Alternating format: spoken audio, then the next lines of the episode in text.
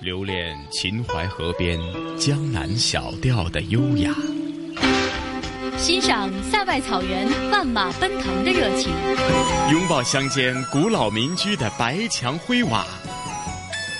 抚摸古城王府宅院的古树幽兰，在行走间感受华夏大地的博大精深，在聆听时体会中华文明的深邃悠远。这里是华夏之声台和香港电台普通话台联合制作播出的《魅力中国》。收音机旁以及国际互联网上的所有的海内外的听众朋友们，大家好！欢迎大家又继续的准时收听由中央人民广播电台、华夏之声和香港电台普通话台联合为大家制作的《魅力中国》。我是普通话台的晨曦。大家好，我是中央人民广播电台华夏之声台的节目主持人田雅。田雅你好。嗯，你好晨曦。是啊，延续我们《魅力中国》近期的一个非常热门的专题系列哈，那令大家对于各行各业的一些大腕以及一些呃非常有高深学问的呃知识界的人士呢，有更进一步的了解，或者了解他们曾经所做出过的种种的对社会以及对人类文明发展都做出了相当贡献的先生系列哈。那今天我们又会呃介绍哪几位先生啊？嗯，今天呢，我们还是会为大家介绍三位有着深厚的德性、豁达包容的情怀，任凭风吹雨打仍然固守信念的先生。那为大家首先要介绍的第一位先生，他的名字叫做李道增，他是我国剧院设计和研究领域的开创者。嗯，田雅提到呃李道增先生啊，或许对于很多收音机旁的听众朋友来讲，呃，对他的名字或许曾经知道过，但是对于这个呃剧院设计，或许相对来讲呢，真的是呃不是一般的听众朋友可以理解或者了解在这方面的这个艺术方面的成就啊。嗯，是的。那接下来呢，我就为大家来简单的介绍一下李道增先生。李道增先生呢，他是晚清重臣李鸿章家族的后代。李道增先生堪称是李氏家族学术地位最高的一位学者了。他师从梁思成，在上个世纪五十年代的时候毕业于清华大学的建筑系，之后呢就一直留校任教，曾经任建筑系的副主任、主任。一九八四年的时候，被中国人事部评为有杰出出贡献的中青年专家。八五年任职博士生导师。一九八八年，他升任清华大学建筑学院的第一任院长。在九三年的时候呢，他还应邀赴美国的卡耐基梅伦大学担任剧场设计的客座教授。在九九年的时候，入选了中国工程院院士。其实说到李道增先生呢，他真的可以算得上是我国剧院设计和研究领域的开创者了。他在剧院设计和研究方面的这个建树和造诣非常的深厚。呃，李道增先生呢是新中国培养的第一代设计师。他在任教不久呢，就把专业重点大胆地放在了过去国内很少有人涉及的这个剧场设计的领域。当然了，这也为他以后能够成为这个领域的开山者打下了坚实的基础。呃，可能对于李道增先生，呃，有些听众朋友对于这个名字并不是很熟悉，但是他的很多的作品我们确实非常的熟悉，比如说东方艺术大厦、北京的天桥剧场、中国儿童剧院、台州文化艺术中心等等，这些已经落成使用的剧场，这都成为了李道增先生剧院设计生涯当中的代表作了。是，田雅，听你这么一讲呢，晨曦的共鸣就特别大哈。啊，因为晨曦的本科专业呢学的就是建筑，那你刚刚提到他是在呃剧院设计方面，那马上呃从晨曦的这个基本功就可以了解到，他不仅仅是在建筑方面的美术方面有颇深的研究以外呢，那可能他设计的这些，因为涉及到剧院，那涉及到声音的反射，声音的呃在整个剧院的分布，甚至呢他每一个建筑构造对声音的影响，对舞台剧院的种种的艺术的表演呢，都有着更密切的关系。那就不是追求建筑方面纯是为了它的功能去设计，它的美观而去设计。所以呢，呃，对我来讲真的是非常有共鸣啊。那田雅，咱们就事不宜迟，马上聆听李道增先生的他的呃建筑艺术人生，好吗？嗯，好的。李道增，一九三零年出生于上海，清末重臣李鸿章后裔，师从著名建筑学家梁思成。一九五二年毕业于清华大学建筑系，之后留校任教，曾任清华建筑学院第一任院长。一九九九年入选中国工程院院士。在中国剧院设计和研究领域，他堪称开山第一人，北京天桥剧场、中国儿童剧场等均为其代表作。长达一百五十万字的巨著《西方戏剧剧场史》成为国内首部跨戏剧与建筑两个学科的学术专著。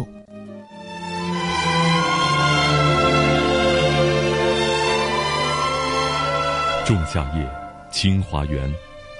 月光倾泻在一座砖红色的圆形建筑上，格外典雅。清华人把这里叫大剧场，也叫大讲堂，艺术有学术。舞台上正在上演中央芭蕾舞剧团的《罗密欧与朱丽叶》，一位耄耋老者坐在前排，和全场观众一道如痴如醉。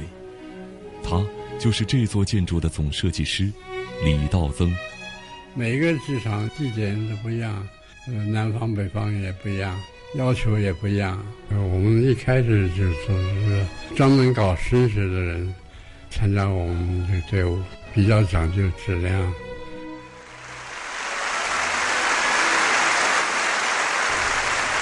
清华的剧场声效却堪与国家大剧院媲美，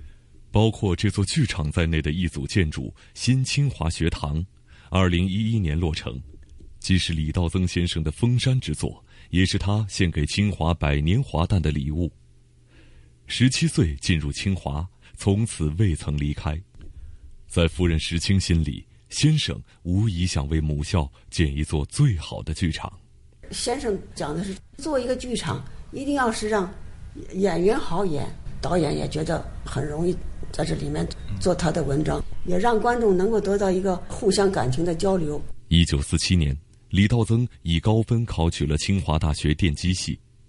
作为晚清重臣李鸿章的后代，李道增形容自己的家庭熏陶是半新不旧，不中不洋。实际上，他的国学和英文都非常出色。或许正是这中西合璧的教育背景，让李道增入校不久便对建筑产生了浓厚的兴趣。彼时，著名建筑学家梁思成、林徽因夫妇刚刚从美国回来，在清华创建了建筑系。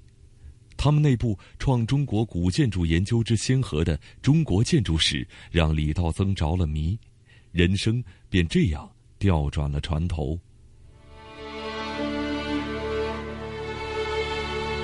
当年的清华建筑系只有二十多名学生，但梁思成和林徽因两位先生执教却毫不含糊，重专业，更重国学，重理论，更重实践。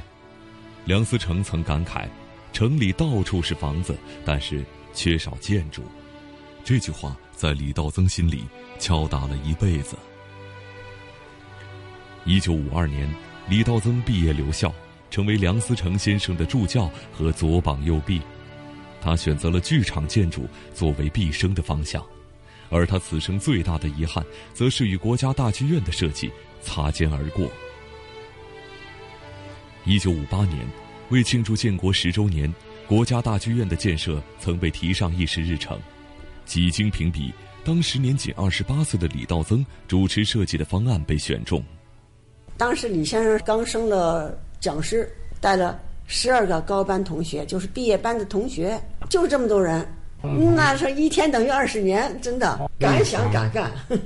没日没夜。清华大学从建筑系、土木系等抽调了三百名精兵强将，具体设计方案及图纸全部如期完成。可到了破土动工的时候，却因经费有限被叫停，这一等就是四十年。应该说，国家大剧院当时不建是最大的一个事，盖了就是个历史性的一个很很重要的一个。一九九七年，国家大剧院重新招标。最终，三个备选方案之中，仍有一个出自李道增之手。遗憾的是，经过漫长的论证与等待，李先生的设计落选了。即便如此，从而立的血气方刚到古稀的从心所欲，四十年的等待并没有消磨掉李道增先生对建筑的热爱，因为建筑是足以烙在人心里的存在。我也问先生，你做了这么多，你最喜欢哪个？他说你盖起来我也都喜欢，没有盖我虽然很遗憾，但是我也还都是很喜欢。建筑是凝固的音乐，更是文化积淀的艺术。剧场建筑又是最复杂、设计难度最高的建筑。如今，李道增的弟子中有十多人专门从事剧场设计。他每每鼓励学生，不能就建筑论建筑，而要从社会、经济、文化各个层面着眼。弟子何宏宇说，最近李先生向他们推荐的是美联储主席格林斯潘关于金融领域的观点，称对思考建筑有帮助。比如说我们作为学生，我们提出的一个思路，他很少驳回你说不行你这不可以，他会说嗯可以考虑，我们再看看这个思路下去怎么样。我就觉得他的思维方式的开放的这一点对我们的帮助特别大。自上世纪九十年代至今，我国新建和改建剧场达数百个，连一些县城也拥有了大剧院，其中百分之六十以上占地面积在一万到五万平方米之间。在李道增看来，剧场规模太大并不可取。他一生坚持，建筑师得像裁缝一样讲究量体裁衣，身居于形。有很多建筑师啊，他不甘于做服务工作，还是你必须听我的，他颠倒过来了。我是记者王凯，在李先生家里有一幅肖像，是他亲手为夫人绘制的素描，一指见方微微泛黄。我忍不住问先生年轻的时候什么样啊？石井女士笑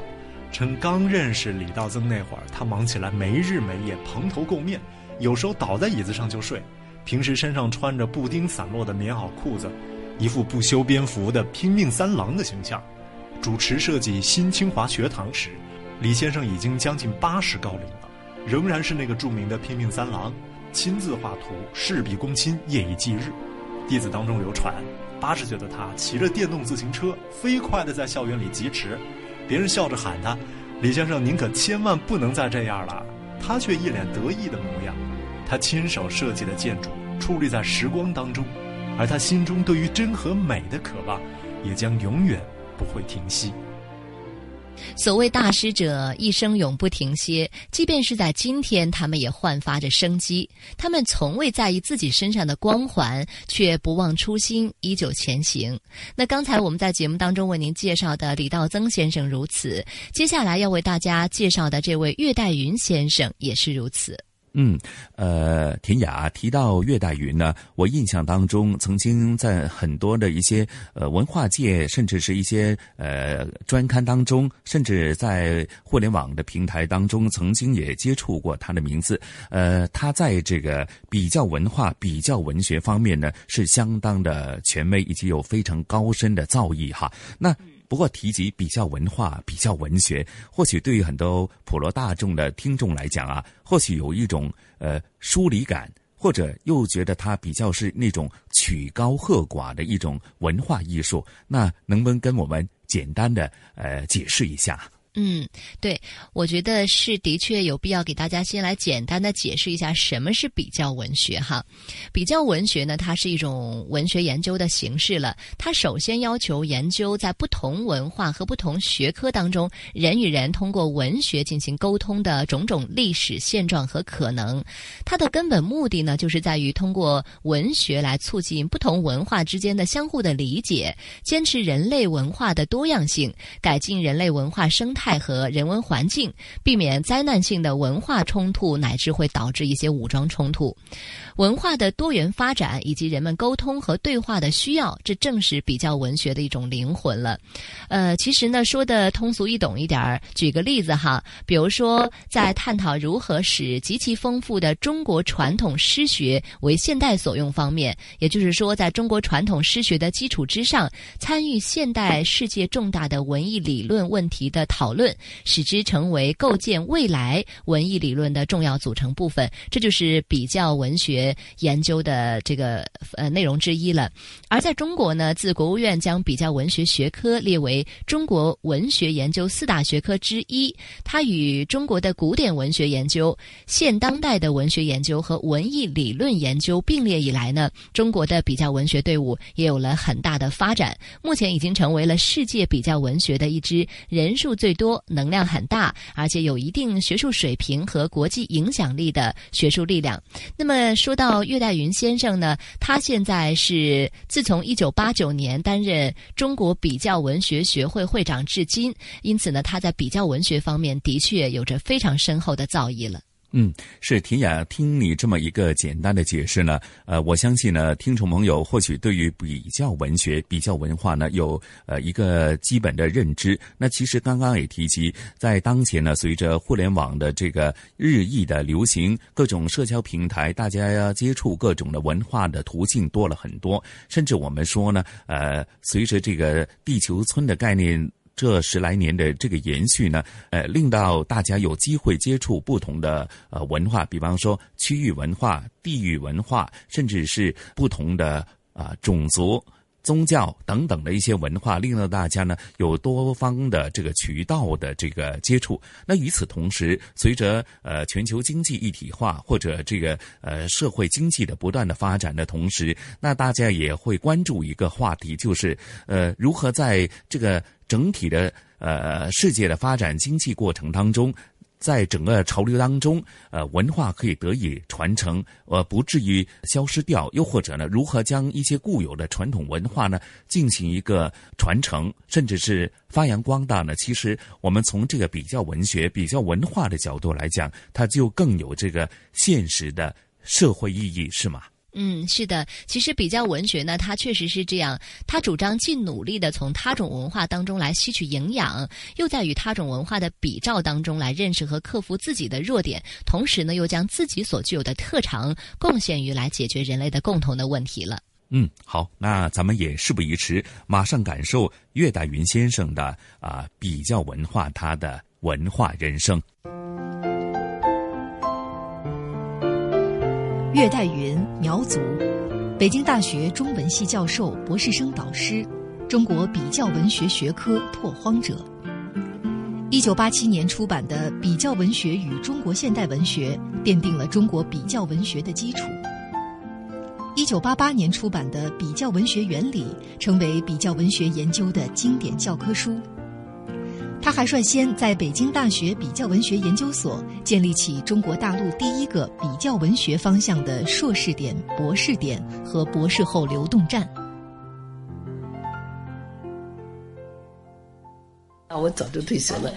嗯，从北大退休以后就在北外，他们又聘请我做了一次这个兼职教师嘛，一共招了八个博士生，可现在正在辅导他们。岳岱云笑意盈盈地坐在椅子上，虽然已是八十五岁高龄，却依然满头黑发，思路敏捷，语言轻快，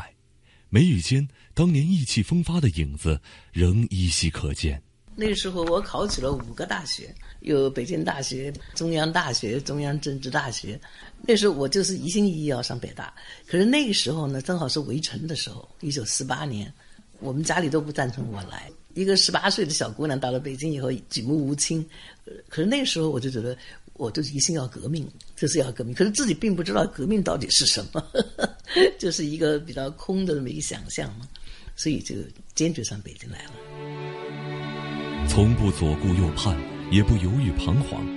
岳岱云的性格中有一种天生的执着与激情，积极向前是他人生的底色。他是北大学生运动的积极参与者，曾作为唯一代表到捷克斯洛伐克参加世界学生大会，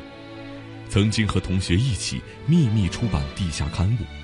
即便办一本杂志也要起个当代英雄这样扎眼的名字。那时候我那时候在中文系当教师的支部书记，我就觉得我们应该有一个自己的年轻人的杂志，应该有些新的东西，所以我们是叫做当代英雄那时候，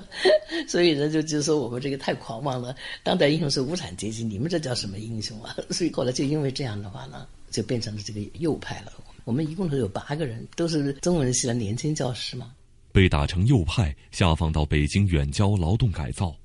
文革中又被迫到江西办草棚大学。二十年的时光打磨，岳岱云并没有因为命运的困厄而变得谨小慎微。文革刚一结束，国内有了来自欧美国家的留学生，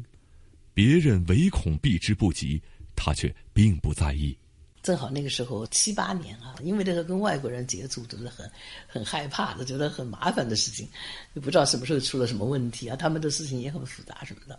没有人愿意去。岳岱云被安排成为留学生的老师，谁知这一安排竟改变了他的后半生。在我准备课的过程里边，就感觉到突然发现是中国现代文学，你离开了西方文学是不可能讲的，因为都是在西方文学的影响下发展的。所以呢，这个我自己就觉得要做现代文学，必须要有一个外国文学的参照。年过半百的岳岱云一如年轻时那般充满激情，他在北京大学不断开设新课，从比较文学原理到二十世纪西方文艺思潮与中国小说分析，从马克思主义文论、东方与西方到比较诗学，选课的学生遍及中文、英语、西语各系，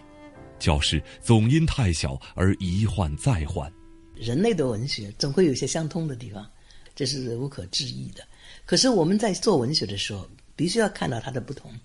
因为如果不了解差别，完全变成一样的，那就不会再有很多的不同颜色的东西。所以觉得那样的话呢，文化就很难再发展了，就是中国古代所讲的和而不同。在他的学生中国社科院研究员张瑾看来，岳先生的课之所以广受欢迎，不仅因为比较文学独特的视角，更因为他一直保持的先锋姿态。这个学科可能在很多人那里马上就是占山为王，就这个学科又被固定下来了哈。但不，岳老师之后又比如说把熵的这个物理学的理论希望和比较文学结合起来。在我做博士论文的时候，我用到了福柯的一个概念叫依托邦，那岳老师又把这种新的思考哈，又希望和比较文学联系起来。中国比较文学的拓荒者，学科建制的第一人，博导、教授，这样的成就在外人看来高山仰止。然而岳岱云最热衷的却是鼓励后学，即使你跟他的学术观点有很大的冲突，他也是依然非常鼓励，就是以之为欣喜，而不是说像有些学科的那个长老，他就成为这个学科的障碍，就好像要从他那儿获得合法地位。可是岳老不是，他就是希望我扶你一程，把你送上去，让你走得更好。如今已经是八十五岁的岳岱云先生，仍然保持着先锋的姿态。他的下一本著作《跨文化对话方法论探索》已经启动，因为这个没有人做过，还是一个新的想法，一个新的探索。如果还能活十年吧，呵呵，也把它写出来。就是觉得自己有一个理想，他就不能够随便放弃，再大的困难也没有关系，应该做一点事情，为国家有担当。我是记者王宗英。不少学术圈外的人听说岳岱云，是因为他的先生哲学家汤一介，两人在未名湖畔携手漫步，一圈又一圈，从中年到老年，曾是奄圆一景。几年前，夫妻俩曾出版过一本随笔集，书名叫《同行在未名湖畔的两只小鸟》。两年前，汤一介先生走完人生最后一程，上千名社会各界人士前往送别。岳先生以《你的小戴》向相伴六十年的丈夫做最后的书面告别。他写道：“未名湖畔，鸟飞何急？我虽迟慢，逝将永随。”然而，据说葬礼当天，岳先生始终以微笑示人。眼见有人湿了眼眶，他反倒安慰起送别者，希望他们能坚强面对，还有别的大事要做。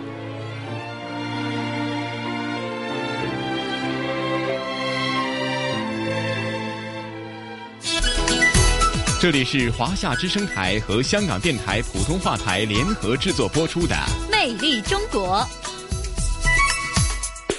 哎呀，田雅，那刚刚聆听了岳岱云先生的这个专题之后呢，或许呢，大家对于呃当前发展的态势，对于文化的冲击，甚至说通过比较文化、比较文学来对各种文化呢有更深入的一个认知，的确有它非常重要的现实的社会意义啊。嗯。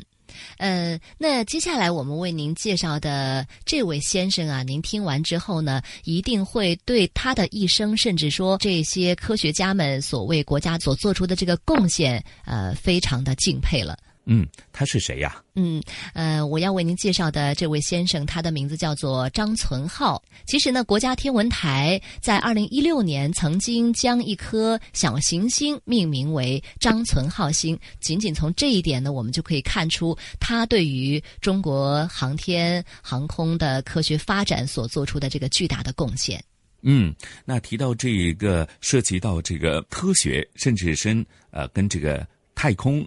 甚至说科技的日益千里呢，最终也是造福人类、造福人们的话呢，马上就令听众朋友们啊肃然起敬。那我相信提到呃张存浩先生的话呢，自然大家呃透过一些资料的搜集，甚至呃刚刚提到说有一个行星以他的名字来命名呢，或许就勾起了大家的呃或多或少的一些回忆。他在高能化学激光方面的造诣呢，的确是为呃，无论是呃我国的呃这个科技的发展，甚至是人类的科技的发展呢，都是做出了非常大的贡献啊。嗯，的确是。张存浩先生呢，他是中国高能化学激光奠基人，还是分子反应动力学的奠基人之一，长期在从事催化、火箭推进剂、化学激光、分子反应动力学等这些领域的研究工作。他主要的研究方向就是双共振光谱学和分子碰撞传能、短波长化学激光新体系。可能听起来比较绕口哈，实际上呢，我们通俗一点讲，就是在火箭发射的这个过程当中所涉及的一些非常关键的这个环节。嗯，是啊，每逢呃，在我国呢进行很多什么呃外太空的一些研究啊，甚至发射呃嫦娥几号啊、天宫几号啊等等这些的时候呢，马上很多呃这个对于呃未来太空科技，甚至是科技所带给我们种种的便利的话呢，甚至是尤其在通讯方面所带来的便利，或许大家就马上有很多联想哈。那接着下来，咱们也事不宜迟，就不要太多联想了，马上感受受张存浩先生他的这个科技人生好吗？嗯，专题节目《张存浩及国家之所及》就会为您详细的来讲述张存浩先生的故事了。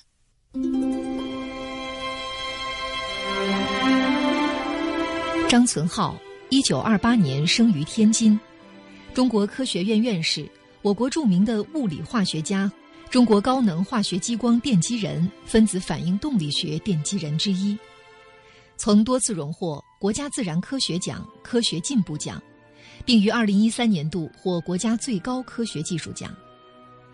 二零一六年一月四日，国家天文台将编号为一九二八二的小行星命名为张存浩星。出身科研世家。出谋面的张存浩先生如林家长者，儒雅热情谦和。尽管受腰痛困扰，走路微微倾向一边，他仍面带微笑，张罗着招待。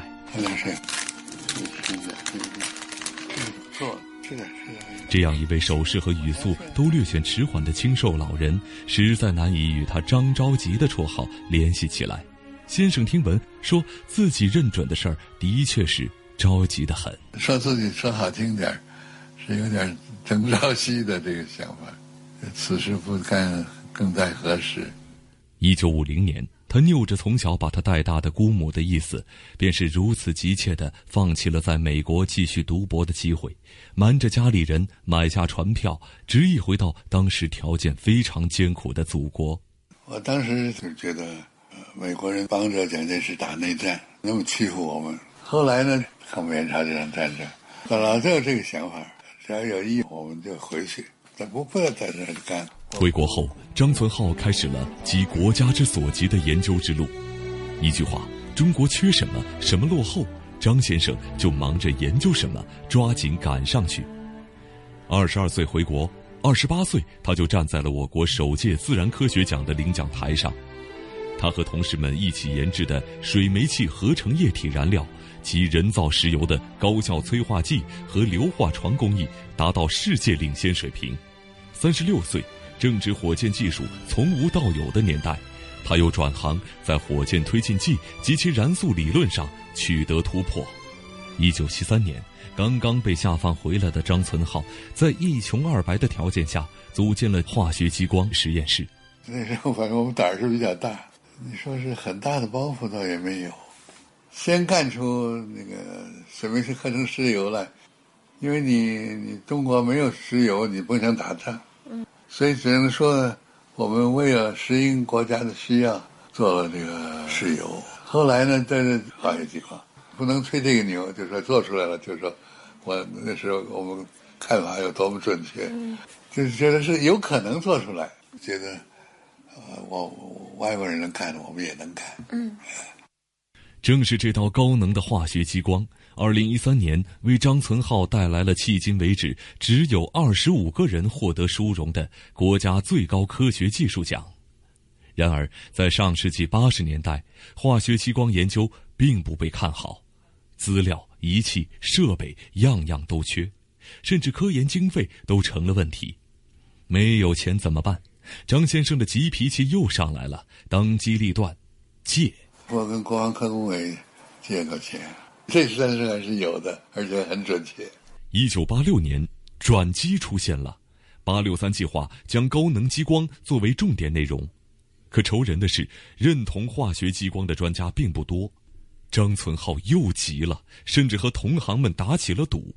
别的激光的经费，化学激光只要十分之一，一样能研究出成果。八六年的时候呢，我们就去开会了，因为科学院想规划一下，包括科委，就说自由电子激光，嗯，化学激光不要。我们就说呢，因为当时已经看出点什么苗头来了，我们就觉得我们也也还是有有前途的，嗯，就说你这个化学激光不要也没什么根据。大概是这劲头实在打动人，经费真的有了，但也真的只有十分之一。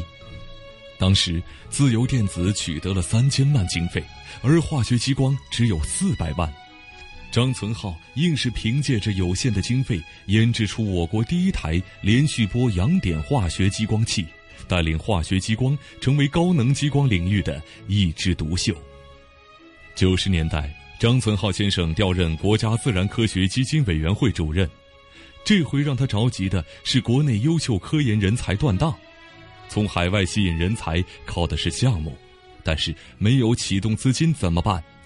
中科院院士包信和：这个九四年基金委推出的杰出青年基金，当时呢，那基金当然也很重要，是吧？但不完全是这样，有时候这个不是钱的问题，就是你这个领域里大家认可你。对我这个研究组，就是从刚刚初创开始，慢慢慢慢长到比较有一定的规模，还是起了非常大的这样子。包信和并不知道，这笔国家杰出青年基金是张存浩先生连续两次上书国务院的结果。这个方案是连夜赶出来的，嗯，他们他给方案起了个名叫连夜稿。在学生中科院院士杨学明看来，正是通过这条路，让青年学者们的科研项目能够落地生根，这是张先生对后辈们最实实在在的提携。我觉得这个国国家杰出青年基金对这个中国科学人才的这个发展非常之重要，就是它是看人，让你觉得有能够做下去的这种信心，嗯，跟支柱了。所以这个我觉得造就了一大批这个青年科学家。现在我想新当选的大部分院士，我想都是得过这个。八十八岁高龄，科研是做不了了。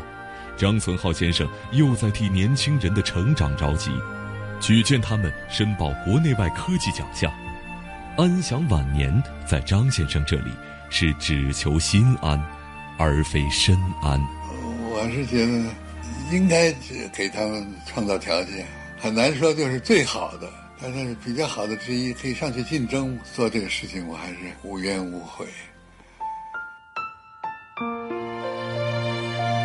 我是记者刘一晨，是时光让张先生一点一点慢下来。他的学生说，先生直到几年前还记忆力超群，但坐在我面前的老人追忆往事时，一些片段已经需要停下来寻思很久，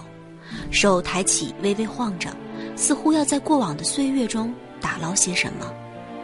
先生的客厅里、书桌上并没有如想象般堆满科研书籍，更多的是字画卷轴、古典唱片。与夫人池云霞携手走过六十多年，夫人称先生是绝好的人，两人从没拌过嘴，最大的共同爱好就是古典音乐。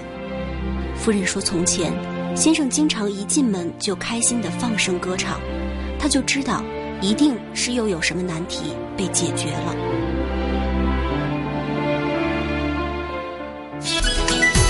这里是华夏之声台和香港电台普通话台联合制作播出的《魅力中国》。哎呀，田雅，聆听了今天《魅力中国》的先生专题系列之后呢，啊，接着下来的节目时间呢，又轮到了香港故事的节目的呃登场了哈。那提到这一期的香港故事啊，我相信呢，对于田雅呢，一定也是充满了好奇心，因为呢，我们是从传奇一生的李小龙他的呃电影人生，甚至他的武术人生呢，透过他的这个呃文化博物馆呢呃的一些资料的展示呢，令大家对他有更深入的了解。那我想了解一下，呃田雅，你对李小龙呃到底有多深的认识啊？其实说到李小龙呢，我们通过一些影视剧、电影，对于他传奇的一生已经有了一些初步的认识。甚至说李小龙现在在中国内地呢，很多的这个青少年，尤其是男孩子，把他都敬为偶像了。嗯，是的，是的。不过呢，呃，为什么会敬重他成为一个偶像呢？自然有他成功之处哈。那接着下来呢，同事雨波和嘉宾主持，来自中国旅游出版社的副总编辑一哥陈一年呢，将会和大家去到我们香港文化博物馆，因为在那里呢，啊、呃，目前正有一个专题展览，那就是武艺人生。李小龙的一个呃展览，那展现了李小龙的电影艺术以及他的武术生涯，甚至透过他的这个展览呢，呃和他的一些有着密切关系的人呢，对他的一些回顾，对他的一些分享呢，当中除了是让我们对李小龙传奇的一生有更深入的了解和认识以外呢，其实何尝不是从另外一个角度呢，来反映了香港电影所走过的一段辉煌的历史的电影之路。好，那接着下来咱们就聆听这一期的香港故事好吗？嗯，好的。各位搭客注意，往中环嘅列车即将到站，请勿超越黃線。传统现代相映成辉，中西文化共冶一炉，东方之珠，动感之都，香港故事。香港故事，你哋记住，中国人唔系病夫。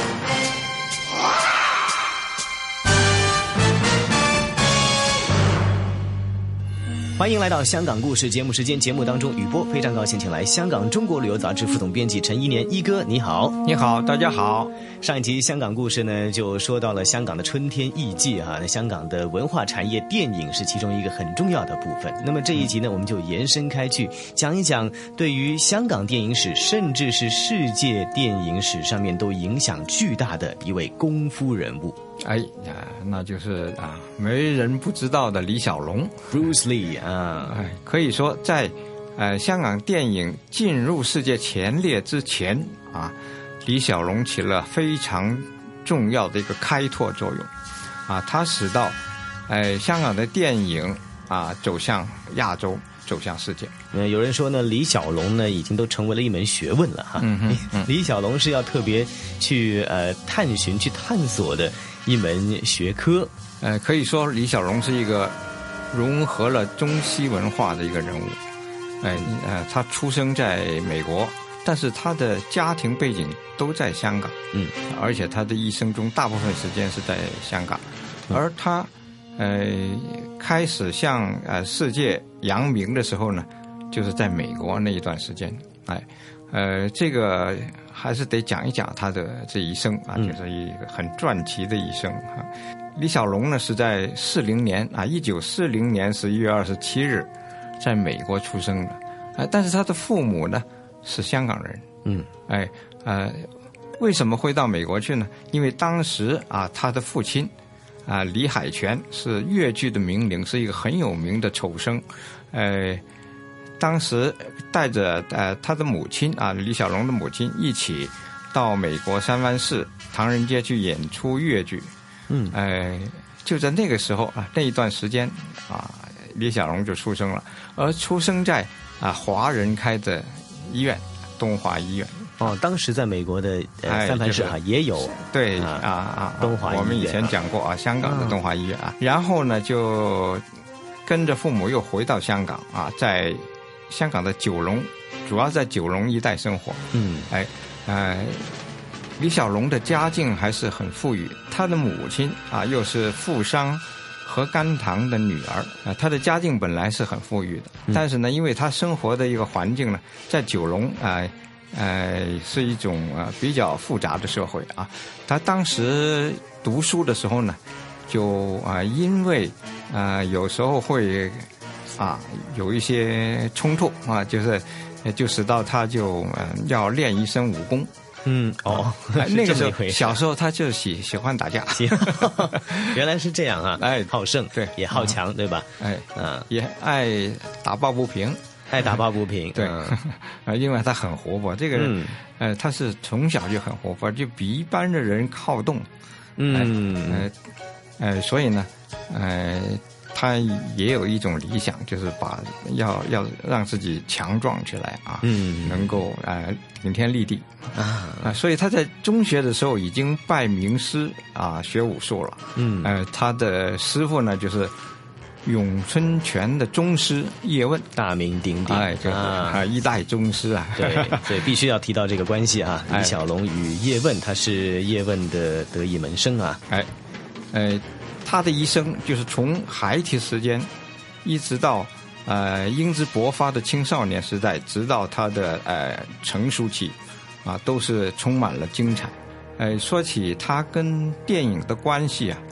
也很出奇啊。嗯，他三个月，三个月，对啊，那时候还完全不知道发生了什么事情，还是一个抱在怀里的孩子，啊、这么就入境了、啊，就已经入境了，啊、这是缘分了哈、啊。其实他十岁左右已经很出名了，他的艺名就叫小李海泉，或者是新李海泉、嗯、啊啊，就是用他爸爸的名字啊，呃，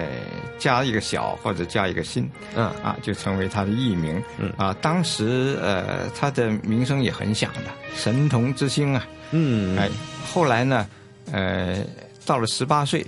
他就漂洋过海到美国去读书了啊。大学学的是哲学。哦、嗯啊，你现在看李小龙写的书啊，他也出了不少的著作。嗯啊，看到他的哲学思想，是一个很有头脑的人，不是一个九九五夫啊，不是那么简单、啊。嗯，呃，很多的武星啊，啊、呃，达不到他这个高度啊、嗯，所以呢，他是把武术哲学化的人啊，这么一个说法啊。嗯、当时来讲，青年的时候呢，他其实在美国，他演了很多的电视剧。嗯，从电视剧我都有印象啊，看在这个香港的电视台有重播过当年的美国电视剧集，像《青蜂侠》啊，戴着一个眼罩，就扮演其中一个重要的角色啊。对，那、嗯、么也改变了亚洲人在美国电影影片当中一贯的一个形象。哎、呃，在过去啊，亚洲人呢是比较卑微，就是在在洋人的眼中啊比较卑微，但是呢，李小龙的形象给人感觉到是一个英雄。啊，嗯，一个呃硬朗的汉子啊，桀骜不驯就不同了，然后潇洒也非常。哎，哎哎再次走进电影圈啊，那个是呃，主要是回到香港啊，或者是在香港和美国两地跑啊，嗯，哎、呃，就逐渐的成名，就成为一个很有名的功夫演员啊，武术演员。嗯，哎、呃，他的武术啊，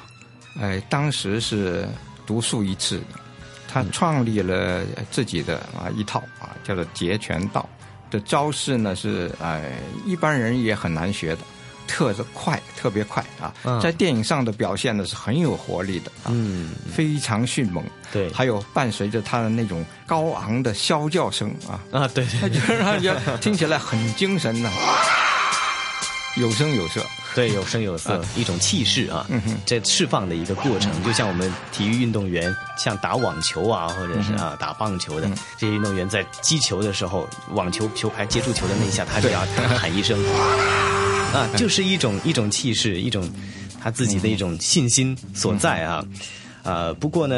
呃，大家觉得蛮可惜的，就是说李小龙当时哈、啊、正在事业巅峰之际哈、啊，就度过他短暂的一生，嗯，啊、呃，但是他这个一生啊，可以说比所有人的都精彩啊，就是这种、嗯、这种啊、呃、这么短暂的时间啊，嗯、呃，建立这样的形象，而且给人家留下这么深刻的记忆，嗯，那是很不容易的，很不简单的。三十二岁哈、啊，本来正是一个打天下的一个最巅峰的时刻，但是他在巅峰的时刻呢，却是离开了我们。李小龙的生命虽然是非常短暂，但是呢，看到他的这个形象啊，对华人世界、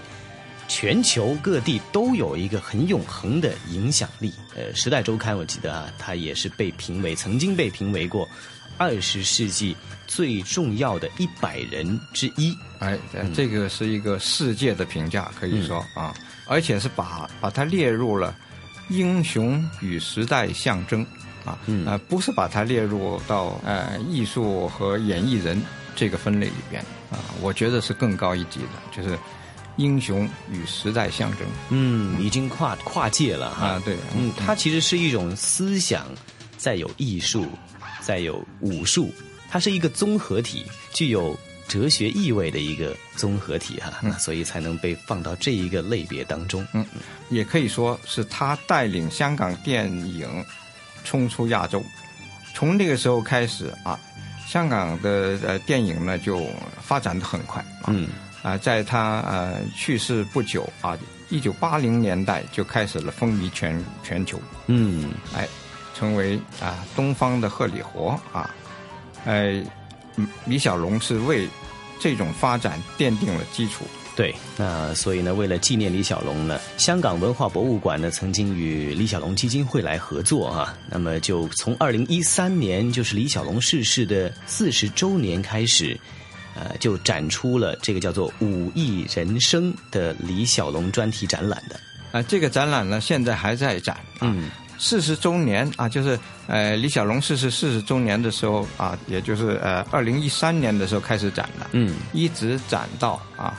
二零一八年，也就是李小龙逝世四十五周年纪念日、嗯、啊，呃就一个是跨五年的一个展览，嗯啊，大家现在还可以去看啊，很值得去看。嗯，据说呢，呃，展品也非常珍贵，而且数量也非常多，嗯、有超过六百件，而且是有多媒体各方面的一个、嗯、呃展影的一个元素啊，嗯嗯、来去帮助去体现功夫和文化巨星的一个传奇人生。而且呢，我们从中也可以看到啊，香港电影的一个光辉时代。